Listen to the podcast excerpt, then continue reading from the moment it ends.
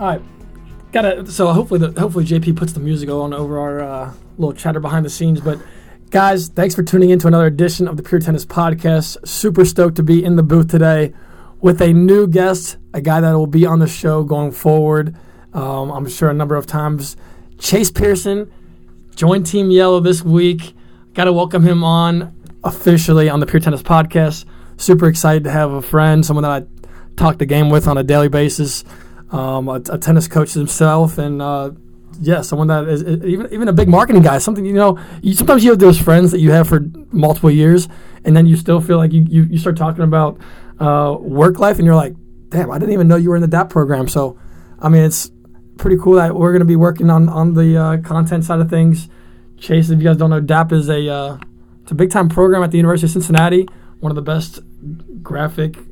Um, what do you what would you, do design art design arts? uh, architecture pretty cool. Yeah. Chase but welcome on to the show my man. How are we feeling today? We're doing great. Um, just been watching tennis man. It's, it's awesome. It's, it's a dream come true. Get to get to be on the podcast here and as well and just working in tennis. Um, like like Nate touched on a little bit uh, I've taught tennis. I played tennis. I coached tennis.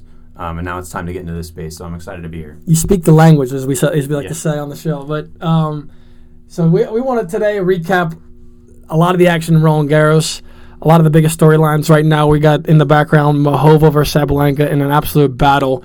Uh, looks like Sabalenka's got two set points up 6 4 in the second set breaker. So they're going to be going the distance if I had to guess. But, I mean, then you got Swiatek and Beatriz Haddad Maia in an epic match. Uh, Swiatek took out Coco relatively comfortably. You had Beatriz had a hell of a match, great comeback against Ons Jabeur. Uh, I thought Ons let that one slip a little bit, but Ons is just pure class. I mean, how she handles her losses is just like it makes me become even a bigger fan. And I mean, I've always appreciated Ons' game. I've said on this podcast before that I think her stick skills are up there with um, some of the best in, in, the world. And I think what she's able to do with that racket, it's just an extension of her hand. So I was surprised to see, but Beatriz Haddad Maia, I mean, she's a big girl. I mean, she's a she is a she plays big tennis. She plays big she, tennis. She's fiery. She she'll get into it. And I, I think last time this year she was getting into the swing of things yeah. as well. Because I remember in Cincinnati as well, she, she was playing good tennis. Um, I think she was in the quarters as well there. I believe you're right. Yeah. I believe you're right. So you got a prediction. Uh, this one, oh, 6 5. So Muchova puts away one set point. Now it's back on serve. Got the mini break back. You got a prediction for the Swiatek and Haddad Maia matchup? It, it's hard not to take Iga. I mean, uh-huh. the way she's playing her now. I mean, Coco. I thought Coco was playing pretty solid tennis, um, and she had some tough matchups going through the beginning of the draw too. So um, the way she handled that, it's hard to pick against Iga. I mean, yep. I I'm gonna say straights just because you know it.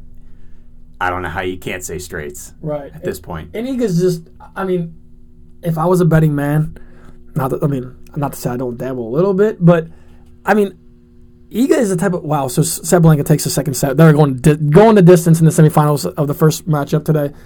But I think with Iga, it's like I don't remember any player on the men or women's side that I would even consider betting a 6-0 set. And I did it with Iga. And unfortunately, the girl um, Tarasenko, I think her name is was Tsurenko, yeah. pulled out at, after being down five one in the first. But like I was like, Iga is relentless, and I think that just goes to say that like she's not out there to like make friends or kind of like ha- donate these games. Her ability to lock in from the first point to the last point, foot on the gas pedal, and just be in this ultra focused mode is probably the most impressive aspect of her game, in my opinion.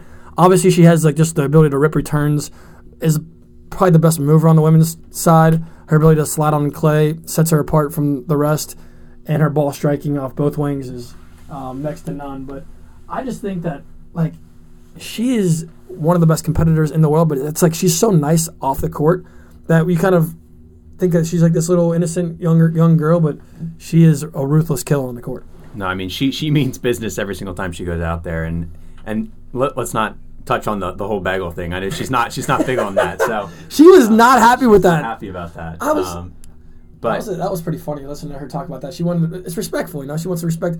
She's a Polish woman. We know Polish people are very respectful people. They, uh, my, I say that lovingly. My, my, my roommate is from Poland and uh, a big Iga fan himself. Is um, his dad actually works? Bartek's dad works in tennis and connected with the Swiatek uh, team, and they, I've only heard good things about that that whole. Just I mean, they've got Hurkacz now. They've got uh, a lot of talent coming out of, of Poland. They have Mag- Magda Linette. Yeah. They've got um, what's the other girl's name? But they've so Poland's putting together some some uh, some players on the tour, and I think Swiatek and Hurkacz both being uh, at this level is, is, is great for the sport. So um, on the men's side, we got to get to the ATP action. Is it's it's popcorn matchups from here on out, man. We we got the matchup that we've all been waiting for. Novak Djokovic, in my opinion, the greatest tennis player of all time. I'm a big Rafa guy. Oh, I know I, don't, I, feel like I, I mean, it just is what it is at this point. It's Novak was taken away from the slam events for a couple years there, where I think he would probably be sitting at 25 slams um, if he were able to participate. But he's in a situation now where he can capture the lead, take Rafa from being notched at 22 and take his 23rd slam, the first male to ever do it. He's got a chance to do it against the world number one, the greatest player in the world right now, Carlitos Alcaraz. What Charlie is doing on the clay courts is ridiculous. Carlos just said he played the best match of his life in the quarters against Tsitsipas. Just, I mean, just dismantled him. I mean, just ruthless killer on the court. Made Tsitsipas look like Tsitsipas didn't want to be out there. It was No. like, I mean, what were your takeaways from that? Before we talk about Novak, what were your, what were your takeaways from what Carlitos was able to do to Tsitsipas? I, I think the biggest thing that, that we're going to talk about, I mean, one handed backhands records against Carlos is 1 in 18. He dominates them. I mean, he, in this tournament, he had Musetti, he had oh, Shapo. 18 and one. 18 and 1. Yeah. 95% winning percentage Yeah. for those of you guys that like math out there. That's But- pretty good. Yeah. That means if you have a one-handed backhand, don't love your chances. No. I wonder who's the who's the guy that beat him with one-hander. Wasn't Muse? I'm curious. That's a good question. Um, Who did he, the, the guy he lost in, um, was it Bar? No, he won Barcelona. He won Madrid. Rome. Who, who did he lose to in Rome? Was that a one hander? Yeah, that guy, that, that guy, that the young kid. Yeah, I don't know. That who- young I don't kid. even remember his I can't remember his name, but that, that, that guy had a one I think I think he did. Okay, I don't know that's why. a good one to I'm not check. positive. And what what is Carlos against two-handers? Uh, 97 and 30. So still 76% win percentage. That's nothing to slouch at, you know. But it's not 95%. it's not 95. That's a twenty percent drop off. That's Correct. pretty. That's pretty steep.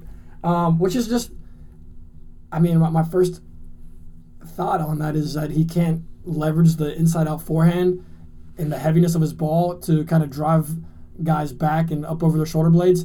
Hmm. Is what I would imagine. But like, like I, it's like that's pretty wild. That's such a steep difference. I mean, obviously he's played a lot less one handers as he has two handers, but I mean, it's just it, does he, is he changing his strategy or is that just like is it a I don't know if that's a coincidence or is it something that to kind of be taken more meaningful as um, something to be kind of looking at because I do like Novak's chances as, as an underdog especially when I, when lines opened up plus 176 for arguably the greatest player of all time on a surface that he's very adept on as he's chasing history as Novak knows the time is ticking a little bit he's I mean just got the and Novak loves to compete on the biggest stage. It's like, yeah, Novak took a while to get to this form Uh, on the clay court swing. He started off pretty, um, I mean, it was a pretty rough start in my opinion. I didn't didn't think he was going to be able to get his form back in time. I was really worried about him. He had this arm sleeve on, looked like it was a, it was either a shoulder or an elbow.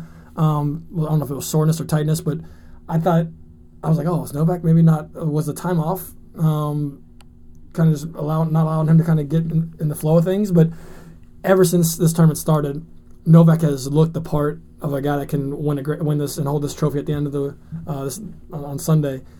Khachanov gave him plenty of problems, especially in the first set, and Novak just sol- he just solves the problem. He solves the problem as well as anybody ever in, the, in our in our sport, and he embraces it. Like, and the crowd has gone in waves with him over the last two weeks. He's gotten booed, he's gotten applauded, and he just rides that wave so well. And he doesn't mind being the, the booed, hated, uh, the, the, the, the, kind of the, the protagonist. It's like it's it's crazy.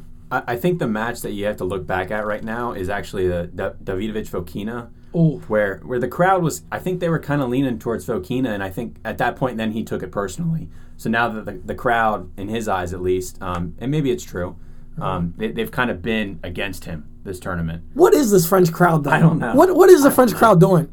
Like they're billing people for not doing the hand on the women's side for the handshakes, Yeah. which these players have been vocal about Like, are they not tuned into the rest of the calendar year?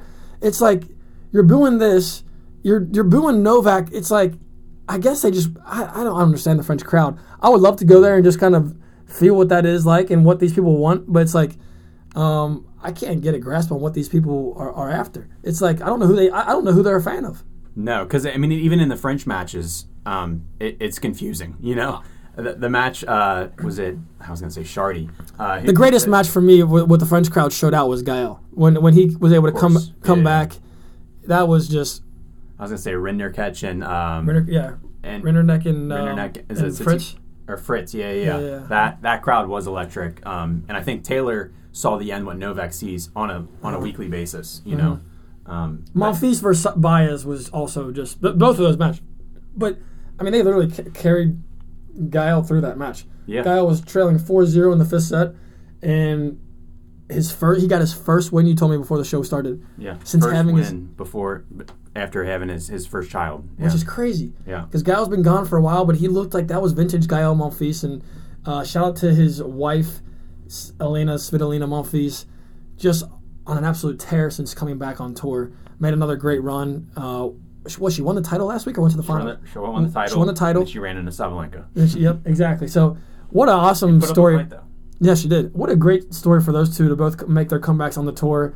Uh, both successful returns. Unfortunately, Gael had to retire um, when, he, when he was supposed to play Holger Rune due to a wrist injury. But um, Svitolina, it's just cool to see them like off the court in the locker room getting ready. And it's like Gael is always kind of by her side, supporting her, kind of amping her up, whatever she needs. And it's just like that's a cool connection. It's like two tennis players going through this uh, journey together. It's like you're traveling. Like I mean, it's a it's a ridiculously tough grind. I mean, I know that people think this it's, it's obviously a dream job for a lot of us would think that would be the best job in the world and uh, probably is, but I know that those two like especially when you're having a kid, it's like it's pretty cool that those two have each other when they're on this on this uh, crazy crazy tour life. But uh, anyway, going back to the Carl- Carlitos versus Novak matchup, Novak as an underdog to me It was just intriguing because I think that the pressure really is not on him for the first time in a big time slam in a long time. Like I don't remember last time he was coming in as as an underdog.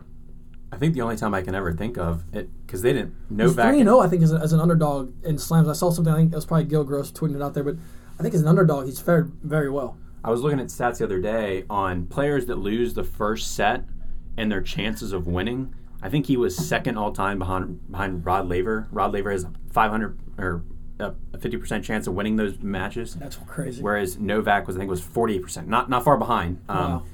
And and the sample size was a lot larger, but um, I think within the last year to date, I think he's I think he has like a 90% win rate That's absurd. when losing the first set.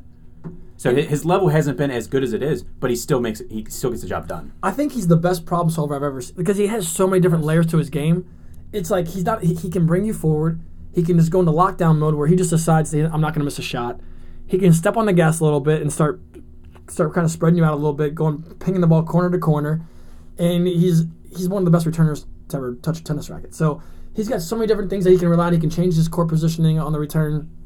He can put he can take time away from you. He can step back and try to just have those those uh kind of heavier, higher higher net clearance balls.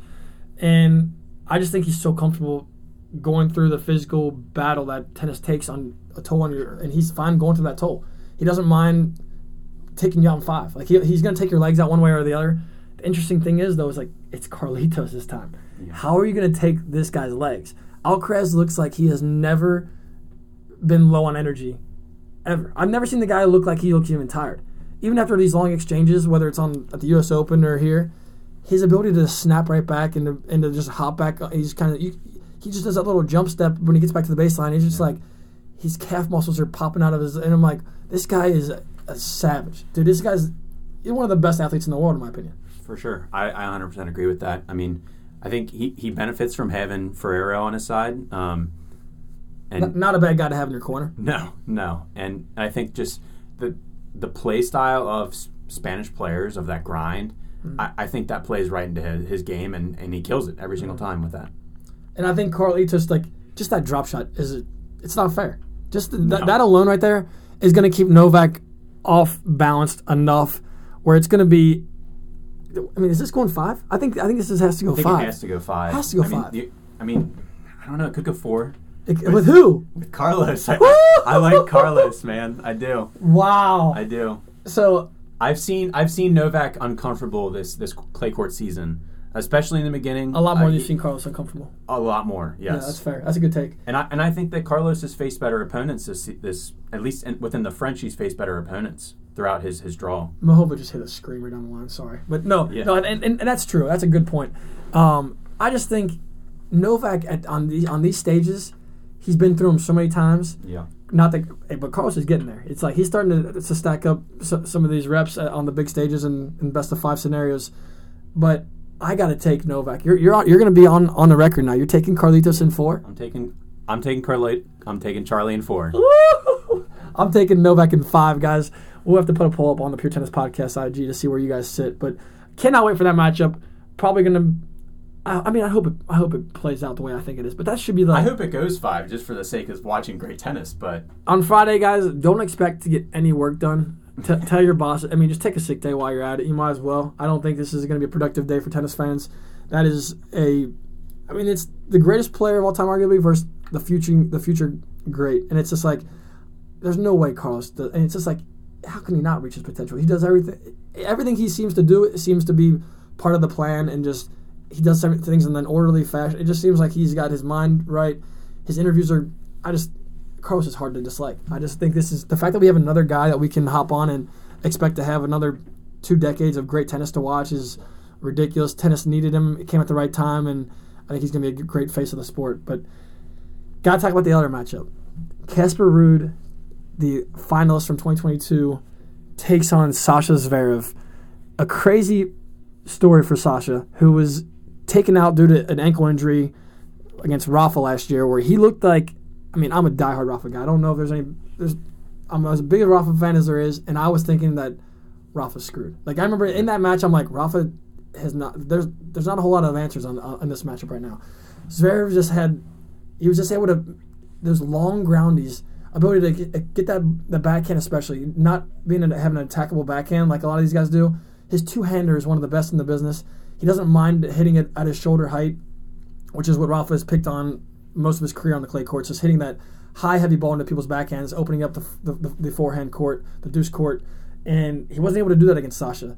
Sasha unfortunately gets taken out due to the injury, and a year later, he finds himself fully recovered back in the semifinals where he was last year at Roland Garros. I mean, just crazy to see that he's done what he's been able to do with his body and bring himself back to the biggest stage in Paris, where it might be his best surface. Yeah, I was gonna say. I think the thing that's changed the biggest for him, um, at least on his comeback tour, this is um, his backhand. He, he got so much into the groove of just going cross court, Yep. and and in this tournament, he's changed that where he's gone back down the line, It's true. and it, it's completely opened up the court. I mean, he moves better than anyone at six six, outside of maybe Medvedev. Um, I'm not sure if he's six six or not, but No, uh, which guy? Medvedev. I think they both are. Okay, yeah. Yeah. Well, if I had to pick between those movers, they're they're neck and neck. Yep, I Um, like that. And his backhand has really been the difference maker, in my opinion, especially with his ability to go down the line when he needs it. Him, him versus Tiafoe, exactly when he needs it. Him When and Tiafoe, like, I was like, guys, both of you guys like your backhands better than your forehands. Somebody's got to attack the forehand wing. if those guys are going to have airs, it's going to come on the forehand wings. And Zverev was pounding balls into the, into the Tiafoe backhand. Tiafoe was ripping balls in his backhand. And like both these guys are so comfortable just maneuvering the racket on the outside of the ball and just kind of throwing that ball across court. Where it's just and, and like both, now these guys are smart enough that they're not hitting the ball so far across court where they open up angles. They're playing that weird ball that you that you see even Carlos play sometimes, where it's just like it's it's cross court and you can't get to the forehand, but you also don't have a, any any real angles to kind of expose. So you got like a body serve. it's a body. ser- Yeah, it's like a body. Mm-hmm. Exactly. It's the same concept of hitting a body serve. It's a good point, and it's just like it doesn't really offer you a whole lot of um, places to kind of go other than back across court. So I think you just kind of wait on that weaker ball, and that's something that Sasha's done great uh, the last this, these past two weeks, and I think that's going to be a problem for Casper Ruud. I was going to actually say, I think this might play well into Casper Yeah? because of the fact that he runs around his backhand probably more than anyone true. outside of like a Rafa Nadal Like young Tommy Robredo out there. or Tommy Ribeiro. Yeah, exactly. Um, and But can Ca- Ca- does Casper have the firepower to hit through Sasha? On his forehand side, I think so for Yeah. sure. I mean, Yeah. we watched it at Holger. I mean, Yeah. he's just as good of a mover. I mean, obviously different size, Hol- but I I was pretty big that that was going to be Casper's match. It's just like he's just he's too four and one against him. right, and he's too. Not only does he have yeah, but it's like he's too emotionally mature at this stage in his career, and he's ha- and he's been to finals and Grand Slams before, but it just seems like Holger just that emotional roller coaster takes a toll on you, especially when you've done it in the last couple matches and. I mean, Holger got a he got a uh, walkover against Monfils, so it's like I think that prolonged his, his run a little bit longer. He's just not there from a maturity standpoint. I don't think um, to kind of take that leap. Even though he has the weapons, he's got the the movement down. He's got one of the best backhand. He's another guy that has one of the sweetest backhands, on, especially on the run. He can he can slap that thing, but he's just not like from a tactical standpoint. He doesn't seem like he has the reliability of a Casper Ruud. Casper just knows what he wants to do on every freaking point. And I thought it was really interesting. We were down in Miami. I got to sit in on Casper's coaches um, at a PTR meeting and just kind of dissecting what he likes to uh, to do and stuff. And it's like Casper is not out there thinking; he's out there playing the numbers. So like every shot that he hits almost is predetermined by where he is on the court. He's hitting certain shots based on where he is, and it's like his coaches are coaching by the numbers. You know, like when he hits when he and it's like the, some crazy stat that his coach Norman Nor I think is Norman or Oyvind Oyvind. Sorry, his name's Oyvind. Yeah. He's the uh, Nor- head of the Norwegian Federation. He was saying that if Casper hits one forehand inside the baseline during any point of the rally, he wins seventy five percent of those points. And I took a picture of the uh, board with all these numbers on it. And Casper's coach Oyvind called me like a couple weeks later. Must have just thought about it out of out of random. He's like, "Hey Nate, good to see you." He's like, uh, he starts small talking. And he goes, "I just want to make sure you're not sharing any of those pictures or videos anywhere." And he's like, "You know, that's very um, close to the vest information or something like that." I started dying. I'm like, oh, even you can trust me, my man." I was like, "That's just for my own my own personal sake." I was just super interested to see how they used analytics, especially in today's game, which just like. I mean, the way they break down the game is just at a different level of, especially with the percentages and numbers and, dro- like I mean, every shot is dissected, every return, every every serve. Um, so it's super cool to see that. But that is another awesome matchup. I think that one is going to go. I mean, could we get two five setters on Friday? I think we could get two fives. Sasha needs to serve well. That's for sure. He needs he needs to have a rely. He needs a, the first serve needs to be going in and at like a. I mean, he's got to be in the sixty percent, at sixty five percent or higher type category. I think to have a chance, just because Casper's so steady off the floor. Uh, not a whole lot of weaknesses to expose there, but um, yeah, I just think Sasha is. He's he's been very poised. He just doesn't seem like he's been rattled very very much this at, at Roland Garros. Even when he's been in tough situations, he's come up with I mean, with, with, with the answers that he needs. And I think he just is playing with like I think he realized last year that like you know playing at this level was not guaranteed, and I think that played into to him just kind of being uh, re-energized. And I think this is going to be an awesome matchup. But I'm going to take Sasha in five. Where do you sit on the here? I guess we're gonna be opposites all day. That's today. what we want. That's what the Pure Tennis Podcast wants. I, I'm taking Casper in five. I'm, I'm going to go five on this one just because I think the backhand is very will pose problems to Casper um, if they get into long exchanges on that Mm-hmm. backhand side. Um, but look look forward to seeing Casper uh, taking the inside outs and Mm-hmm. Oh, just he- crushing to the forehand. You know he's getting to the forehand. He's gonna he's gonna go down the line on the forehand inside out or inside in a lot. Yep, It- it's he's gonna so. happen. I, I, like that shot because he's so disciplined and he's so like he's gonna get that. He's gonna get that shot he wants. Yep. And it's but I think Zverev's ability to neutralize and get chase that chase that ball down and, and get. I mean, he just covers the outer force so well. I can't wait to see that matchup. I think both of these matchups on paper are, are going to play out beautifully. I do need to talk about one thing though before we get before we wrap this show up. I, this is just a preview for the fans that are going to be tuning in for semifinal Friday. We got to talk about what we saw in the doubles action with because I, haven't podcasted since then with Kato and oh I'm going to mess up the I know, girl from Indo- Indonesia's name. Oh, Sudihad. Sudia, yeah, Sudihad. yeah, you're doing better than I would. So I don't remember. got these two ladies were DQ'd against Sorribes Tormo and um, Bouzkova. and Bouzkova Yeah. For hitting a ball. They were winning, like handedly winning this match. There was never, there was not a ball. It was not one of those balls that were struck in anger, like we saw Novak get DQ'd for at the U.S. Open. This was against Carreño Busta. This was just like, uh, I missed a shot. I'm going to roll a backhand to the back of the court type shot, which we see all the time. Like when somebody hits the ball long, they call the ball out, and the ball will even even bounce twice or once. Sasha did the other day. He just he missed the ball. It came back to him. Um, and he ripped it. He ripped it to the a lot harder than than than um, Ka- Kato cracked this Did ball. you, did you see that thing that Nick Kyrgios? People who had been attacking Federer- No, no, no. He, they were Kyrgios' take was garbage for this.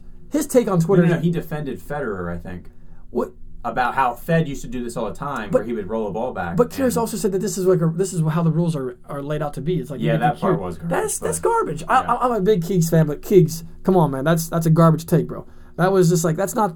I mean, I've seen plenty of guys rip balls to the baseline after like Yeah. you know the ball's out, the guy plays it, and it comes back to him, and they just smoke that ball. they just didn't hit somebody. they just didn't hit That's somebody. The difference. in that in not gonna lie, like if you're a ball person, like I'm not saying like I'm not gonna just shred this young lady, but like I mean you gotta be ready. I mean the balls the ball there's balls in play. It's not like you're like you're on a playing field and it's like that ball has been hit by a lot harder has been hit a lot harder and ball persons ball kids have caught that ball many times.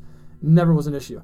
The fact that they got DQ'd from the, one of the biggest stages in tennis for that and they only got DQ'd because Sorribes Tormo and Bouzkova were going to complain to the to the official to the uh, to the chairman about this, and then they get caught laughing on the on the bench about this. Yeah. Just a terrible look for tennis. I was just like, this is garbage. Th- thankfully, uh, you just told me today that the mixed doubles was captured by Kato. Ka- Kato won mixed doubles. I'm not sure who her partner was. That's awesome though. You know what? Yeah. Karma comes back around. Yeah. Glad she was able to capture that title, get some of those funds back that she would have had from the Bouzkova Sorribes Tormo match.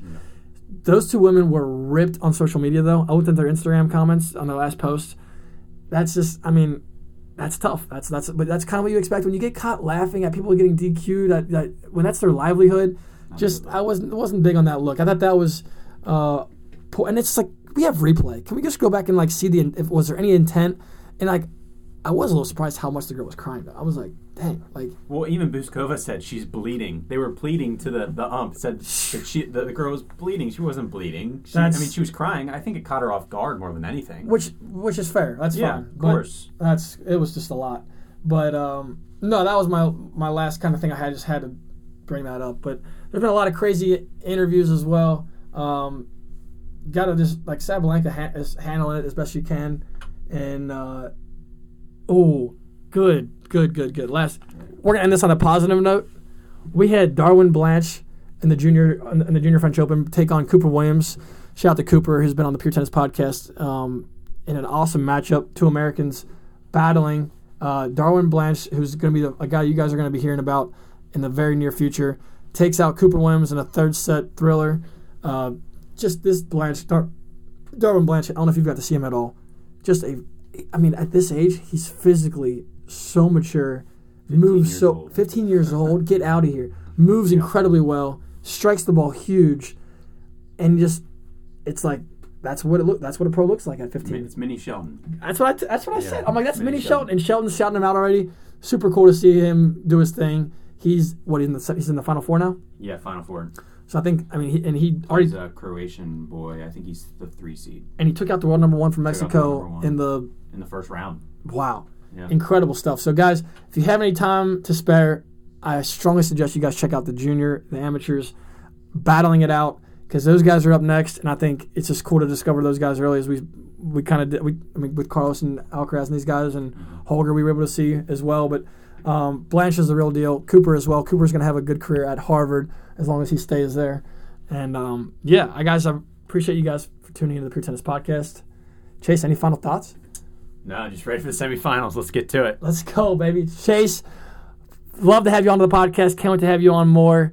Can't wait to get started as we will be pushing that content. Check out the Tennis Point USA Instagram, Tennis Point on TikTok. Of course, Pure Tennis Podcast on IG. We hit 4,000 followers this week. We're super hyped about that. That was our goal uh, to hit the end of the year. We hit it in June. So things, we got a little momentum. We got to keep it pushing. Guys, have a great rest of the week. Have a great weekend. Enjoy all the Roland Garros action. Sabalenka Muchova in an epic third set. Uh, excited to see how this one turns out. But peace. Peace. We needed a part two of the podcast. Couldn't let JP not come in and do a little preview of Roland Garros semifinals and also the recap of what we watched today. Two awesome matches on the women's side. We had Muchova take out Sabalenka after facing match point and down five was it five two in the third set. Yeah. Rips, Fought, had to had to fight through it every single set.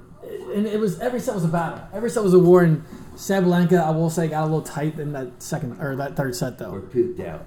Maybe a little tired. I mean, that's true. I got to give Muchova the credit on that. No, like just because her, I was just telling you before we started the pod. I was like, I think the most crucial shot in women's tennis is the slice backhand.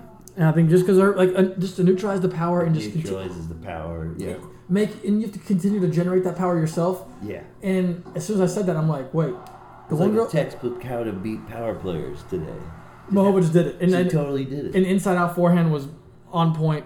And she's like, let S- Sabalenka, because Sabalenka's hitting winners. You just got to let them take a couple. You're going to let them take a couple. And, And then you know, just you go live with, and she lived with that. Like she wasn't. it. Yeah. yeah. She just kind of weathered the storm with that, and just at the end, like Sabalenka had like in the biggest moments, you have a little bit more pressure on you to make a final, and you start to feel like I have to be pretty precise, pretty perfect, Yeah. and hit this ball big on on big points like this. And I'm punched out. Yeah, and I, yeah, I'm punched out, and it's like this is not a like, and, and you're doing this for over what was it, the match over probably two- hours, Yeah. closer to three hours, I would imagine. That's how you got I mean, we sat through that whole meeting today, uh, and the Yeah. match was still going It's on. still going on. that meeting felt like we had You had to grind. we had to gr- just like we were grinding in that meeting, man. Trying to. no, it wasn't. Uh, it wasn't all. Um, yeah, I didn't like the news we found out as far as Western and Southern. I was a little bit hurt about that today. Are we allowed to talk about it though? Probably Because not that we know. We don't know any information. we don't know anything. We don't know anything. I mean, we trashed it last time, and I'm glad we did because now we learned what That we know. most of it's true. it. Yeah. Most of it's true. We, I, I, yeah, and it's yeah. The tournaments. I mean, as, as far as I'm concerned, I mean, yeah. There's a sliver of hope out there, guys. sliver of a sliver of hope. I'll, I'll let you guys take that how you how you want. Um, but One sliver- guy bought the tournament. Sliver of hope is that the city of Charleston votes no. So people in Charleston, you don't want it. Vote no. vote no. Vote no on issue 77. The Western and Southern should not come to my city. It's a terrible tournament. Nobody watches it. Say no. The players that go are horrible. It's a terrible atmosphere. I just I would recommend you guys if you're anybody know from Charlotte, vote no on this tournament. You will hate. You won't have a good time. Thank us later. Yeah, exactly. Don't waste your tax money on this on this thing. I promise What you. other stuff do you do with that? You got, you got so many other things to do in Charlotte too. like Riverwalk. Yeah, river, Riverwalk. You could go watch the go watch the Bobcats. They're a sick or the sorry the Hornets. Sorry, the, yeah. Michael Jordan puts together a, a ball club for you guys every year. The team's loaded, ton of talent. LaMelo Ball is the future. Um, so yeah, th- this is a, a tournament that you don't need. But uh, for Western Southern fans in Cincinnati, uh, Cincinnati Masters fans, whatever you guys want to call it, um, yeah, the news we kind of found out was that what we kind of confirmed in the last podcast or two podcasts ago, like it's gone. 2025, this is going to be expanded to a 96 person draw. All this is already out there, and to be that type of Masters event, need more courts, uh, practice courts, you need more playing court, uh, stadium courts, and Ben uh, Ben Navarro, the guy that bought this tournament from was he from Charlotte? Yep. from Charlotte, bought the Charleston Open. Uh, they told us today that I didn't realize that was voted the top Best W. tournament in the WTA. W- Yeah, that's crazy, and like good for him to do that because like I've heard people that went to that tournament that it was an awesome event. So I guess he has the the um, I guess he's got the experience to do a t- turn tournament round. So I guess that's why he's able to do this. And they did tell us that he loves tennis today, which I was like, that's fair. I mean, he's got a dollar that's playing on the tour. It makes sense that he does. And yeah. um, so I guess it's good. They, they said it's good to have a person that loves tennis, and I said that's that's fair. Um, it's but great if you're in Charleston. if you're Char- if you're in That's yeah, what I said. or in It- Charlotte, It's, it's perfect. Like the thing that we were told is that it's great. He's the exact person that you'd want to buy the tournament. if you, especially if you were Especially uh, if you lived yeah, in Charleston. exactly. Or is it so? Is it Char- Charlotte? Charlotte. Charlotte. So Yeah. Charleston is where he's got the Sorry. current event. Yeah, yeah. So um, Sorry.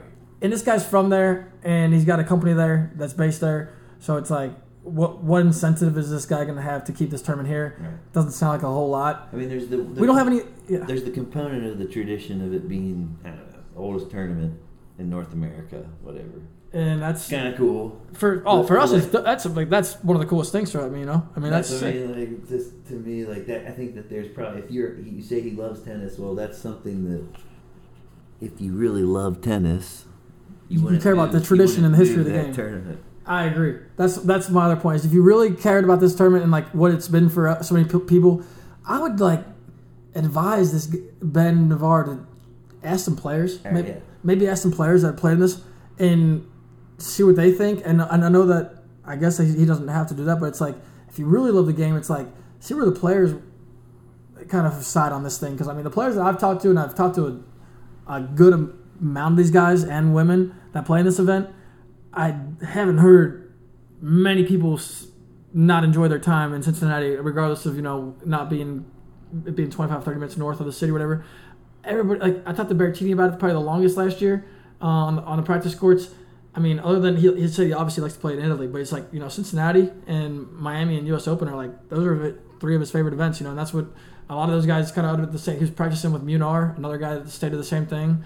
Um, so yeah, it's not like this is like a, the players are. I would love for him to kind of just give some gather some insight from the people that actually play and are, are fighting for, for this title, but don't think that's going to happen. My Um, critique too is that there's just like I didn't expect to go on this tangent today. I really wasn't. didn't, I didn't, I didn't either, but, But like I just kept thinking about it. I'm like, you as no a way. tournament person the, that plays tournaments, you look at other clubs and you guys, everyone mixes their schedules to not have tournaments all like. There's one weird part is that down in North Carolina, in Winston Salem, there's a tournament going on at the exact same time as Cincinnati. People that lose in Cincinnati go directly to Winston Salem. So that's Sure. like, as a person in North Carolina, I think he needs to think about that because he's ending that tournament too.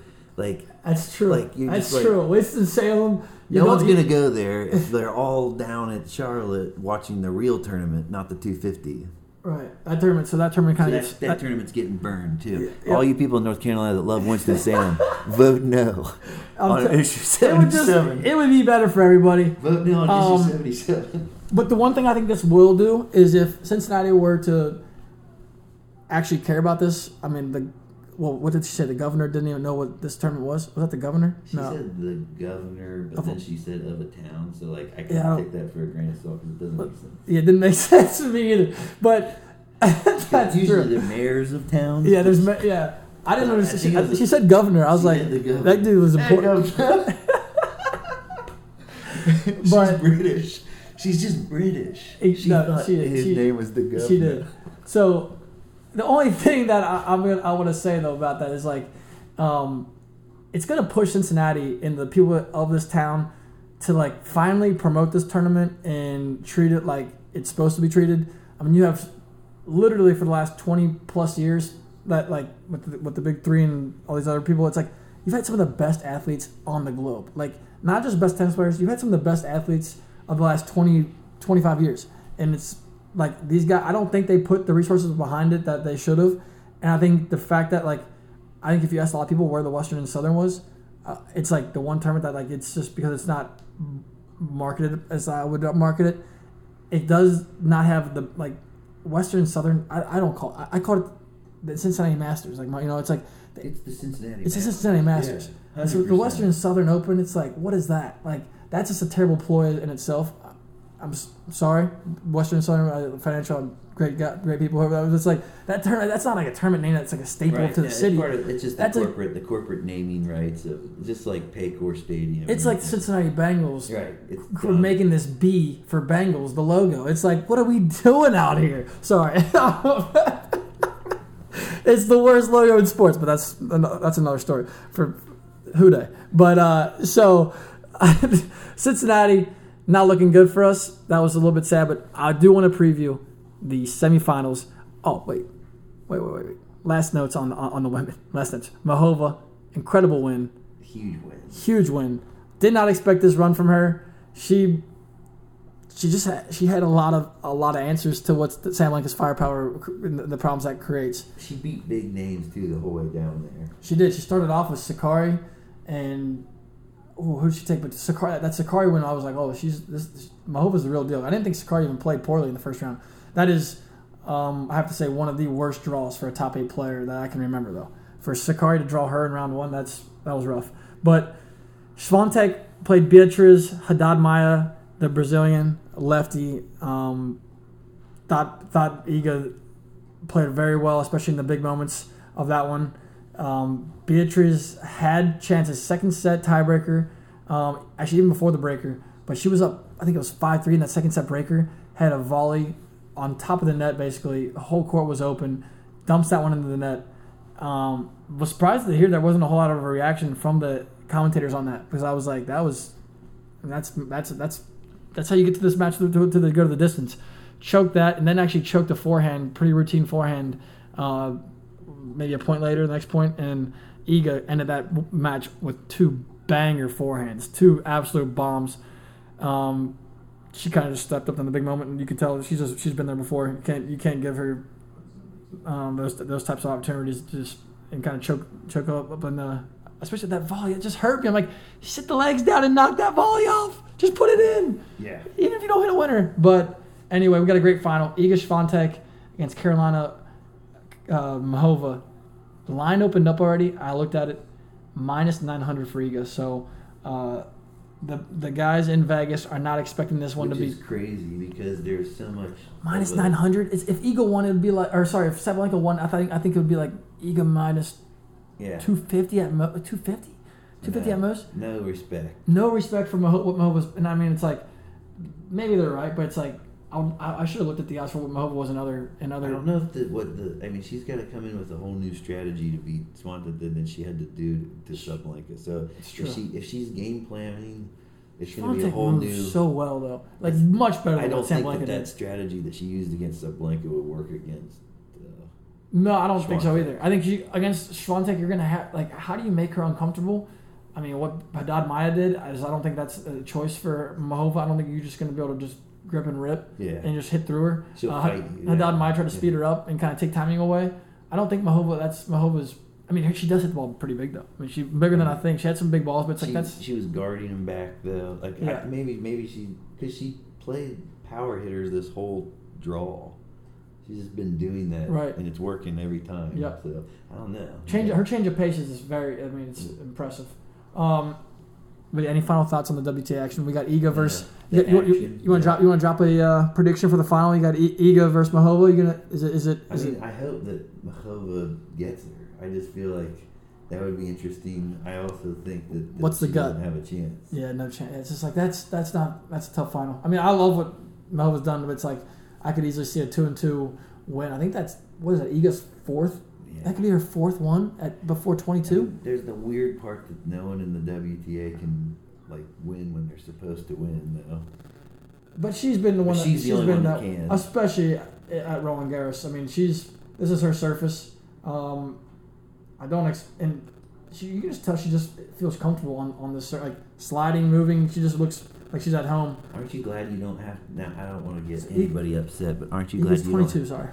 Huh. Aren't you glad you don't have to see Swiatek not shake Sabalenka's hand? That's I'm just throwing that out there. Aren't you glad you don't have to see it though? it's it was tough to watch all that this whole last two weeks.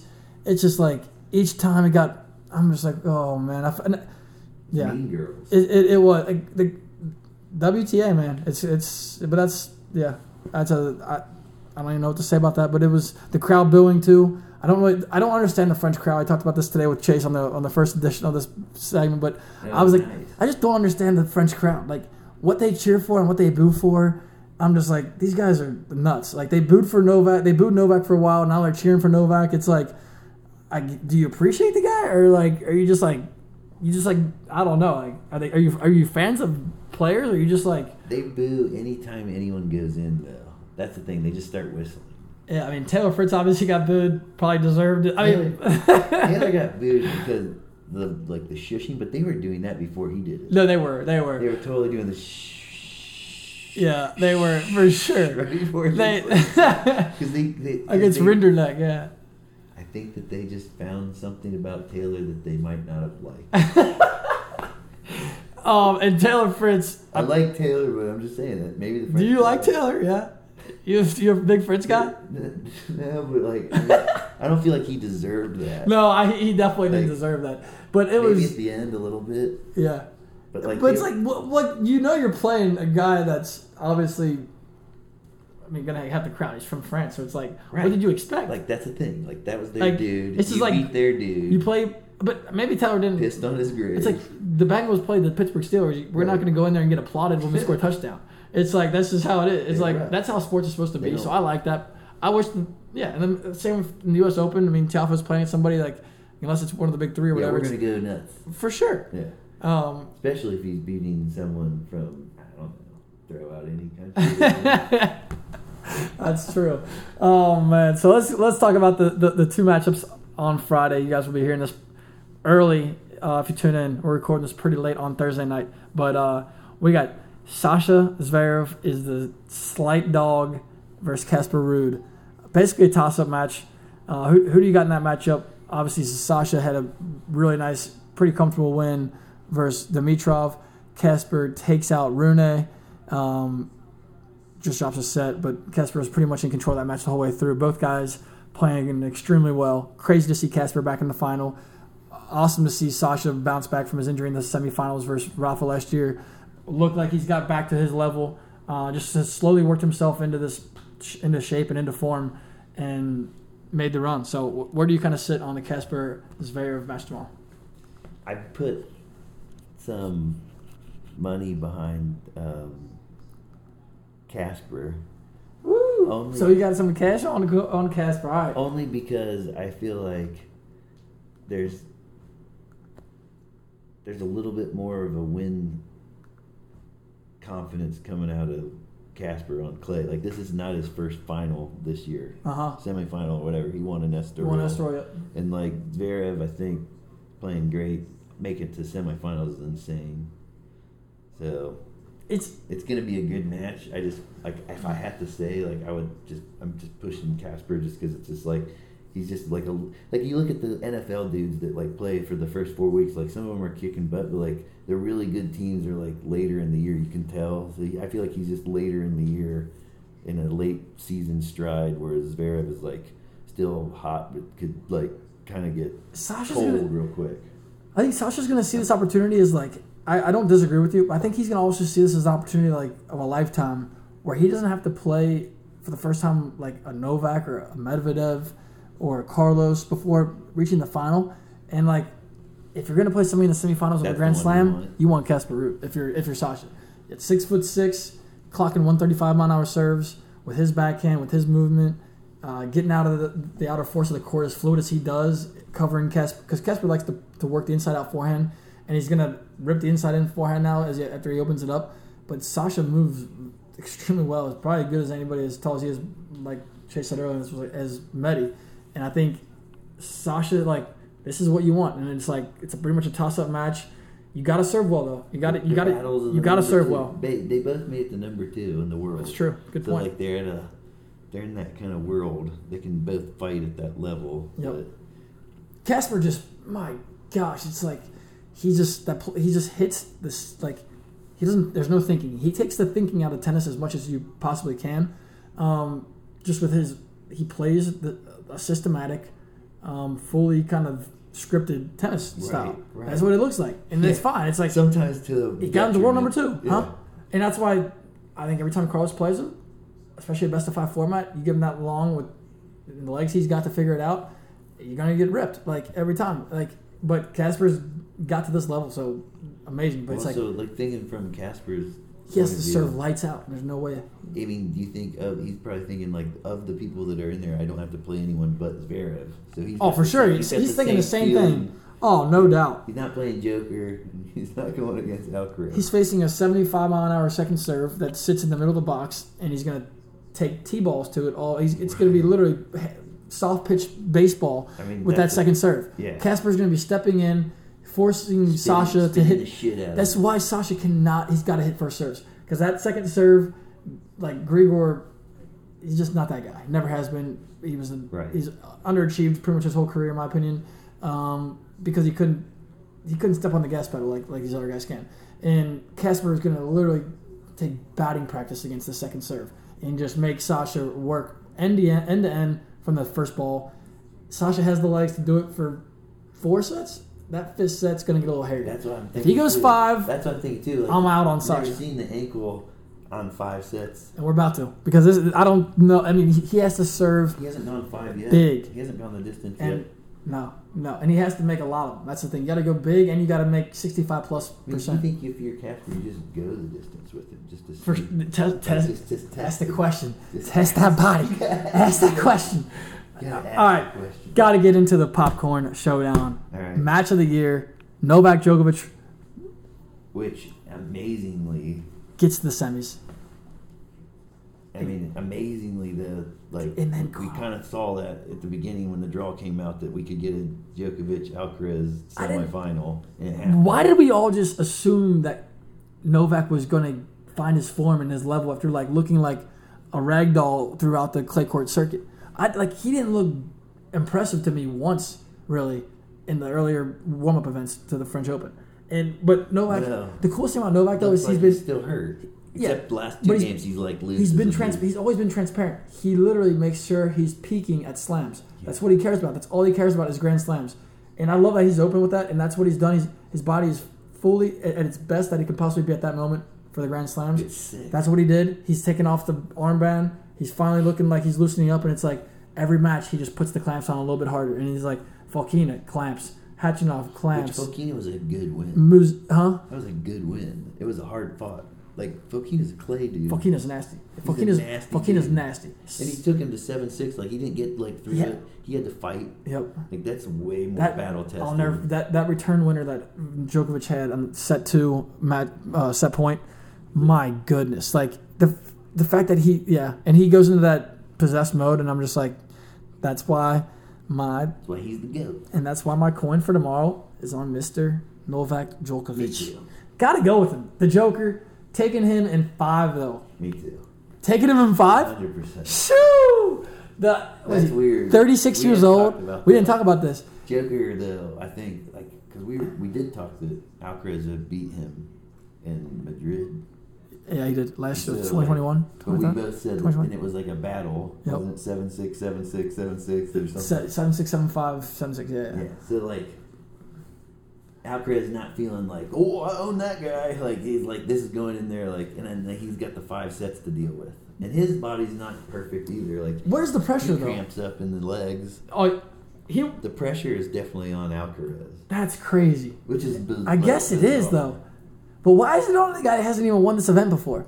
because I think he's ne- I, I don't think in his head he's like obviously he's the most confident dude in the world, but like He he's did. still somewhere some part of his brain's like I haven't played five sets against that dude yet. Some yeah. That's, Yeah. I like that. I like that. That's a good. That's I mean, that gives me hope that Novak can do it. Three two. And I'm. I, I don't know who Holger I'm. lost to Casper. That's true. Like on the five set. I don't even know. Who, who- I don't even know who I'm rooting for. Usually, I feel like I have a rooting interest. I mean, I don't really feel like I'm rooting. Like I can't. Like okay. I'll, let me. I like I'll let you walk that back a little bit, huh? I know I'm with you there, hundred percent. I totally agree. I do love the Big Three. Obviously, I'm a '90s kid that grew up watching the Big Three, and I, w- I don't want these guys to fade away yet. I want to hold on to me being young, but it's like it's just like these guys. We're all getting older, and it's like, come on, get one for the guys, baby. Like, come on, no, like Novak, Right. show the young 20 year old that like it doesn't matter. Like, and I think that would even motivate Carlos to like longevity. You know, it's like I can play great tennis till I'm oh yeah, almost 40 years old, but it's just crazy that the highest level. the highest level, like Yeah. the greatest tennis of all time type tennis. Right. And Novak's, Still doing. we, we we somehow don't put him like in the age of Ralph Rafa, like where he's like, and Stan. We think these guys are way older. The dude's 36, but stretching for four hours a day, I guess, is what the answer. I guess we all need to do that. Yeah, well, he that's. I feel like his type of game too, isn't hard on his body. Like he's light, he's lightly more fluid than Nadal is. Just like Oh, light years. bruiser. But Yeah. there's a bunch of dudes that bruise out. And Yep. I think he's just smooth body style and play has kept him like a young person. He still thinks he's like, oh, it's me Yep. like That's yeah, true. Alcaraz. We're gonna have a long career together. like, dude, you're No. on the way out. Yep, Like, you yep. can't. You have to see it. Yep. But the cool thing about the cool thing about when I, when I analyze Carlson, I'm like, usually when I think about like a Zverev, what he has to do against Casper, it's pretty. It's it's you can you, you find that answer quicker than you find what, does can he do Carlos against- what does he do against Casper? what does Car, Carlos Yeah, do? hit first Sasha serves, hit Sasha serves. got hit first serves Got and hit first yeah serves, and you gotta stay away from like letting him spin you off the court. Yeah, I mean, but he, he won't have a problem with that. I mean, that's why it's, Sasha. I didn't hate the matchup for Sasha against Rafa because he can eat up that forehand, that big heavy forehand into his backhand better than probably almost anybody on the tour. Because Sasha has one of the best backhands, loves his backhand. Probably, I think. I mean, it looks to me like he likes it more than his forehand. I mean, almost, and he's he loves taking it early. He, he can the high ball is not a problem with his height, and he can he can pretty much. I mean, he just ropes the back. He finds great length on it. He's can he can control from anywhere. He can just kind of roll it. He can step on it. Um, so I don't think that's an issue. I think, but he has to make first serves, has to attack the forehand, and I think he's got to come forward more than he like. He's starting to show it a little bit more.